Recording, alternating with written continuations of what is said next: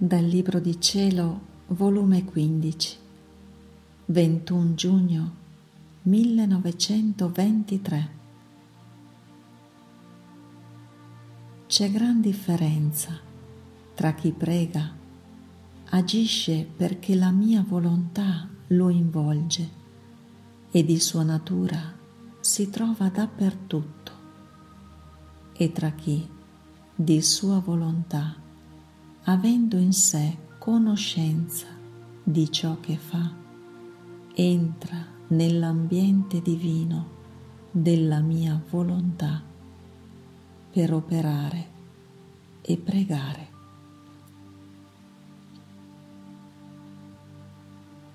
Stavo facendo la mia solita adorazione al crocifisso mio bene e stavo dicendogli entro nel tuo volere anzi dammi la tua mano e mettimi tu stesso nell'immensità della tua volontà affinché nulla faccia che non sia effetto del tuo santissimo volere. Ora, mentre ciò dicevo, pensavo tra me, come la volontà divina è dappertutto, già mi trovo in essa ed io dico, entro nel tuo volere. Ma mentre ciò pensavo, il mio dolce Gesù, muovendosi nel mio interno, mi ha detto, figlia mia, eppure c'è gran differenza tra chi prega, agisce perché la mia volontà lo involge e di sua natura si trova dappertutto. E tra chi di sua volontà, avendo in sé conoscenza di ciò che fa, entra nell'ambiente divino della mia volontà per operare e pregare. Sai tu come succede? come quando il sole riempie la terra della sua luce. Ma però non in tutti i punti la luce e il calore sono uguali. In alcuni punti c'è l'ombra, in altri punti c'è luce scoperta e il calore è più intenso. Ora, chi gode più luce? Chi sente più calore?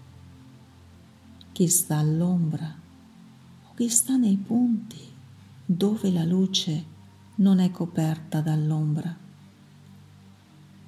Mentre non si può dire che dove c'è l'ombra non ci sia la luce, ma però dove non c'è l'ombra la luce è più viva, il calore è più intenso, anzi i raggi del sole pare che lo investono, l'assorbono. E se il sole avesse ragione ed una creatura di sua spontanea volontà si esponesse ai raggi del sole cocente e a nome di tutti dicesse al sole, grazie, o oh sole, della tua luce, di tutti i beni che fai con riempire la terra.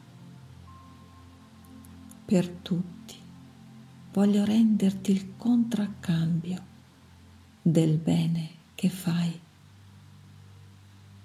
quale gloria, onore, compiacimento, non riceverebbe il sole. Ora è vero che la mia volontà sta dappertutto, ma l'ombra della volontà umana non fa sentire la vivezza della luce, il calore e tutto il bene che contiene. Invece, col voler entrare nella mia volontà, l'anima depone la sua e toglie l'ombra del suo volere. E la mia volontà fa splendere la sua vivida luce, la investe, la trasforma nella stessa luce e l'anima inabissata nel mio volere eterno mi dice grazie, o santo volere supremo della tua luce, di tutti i beni che fai, con riempire cielo e terra del tuo eterno volere. Per tutti voglio renderti il contraccambio del bene che fai. Ed io sento tale onore, gloria e compiacimento che nessun altro gli è uguale. Figlia mia, quanti mali fa l'ombra della propria volontà raffredda l'anima, produce l'ozio, il sonno, l'intorpidimento. Diversamente è per chi vive nella luce del mio volere. Onde, dopo ciò, mi sono trovata fuori di me stessa e vedevo come se dovessero venire malattie contagiose e i contagiati erano trasportati nei lazzaretti.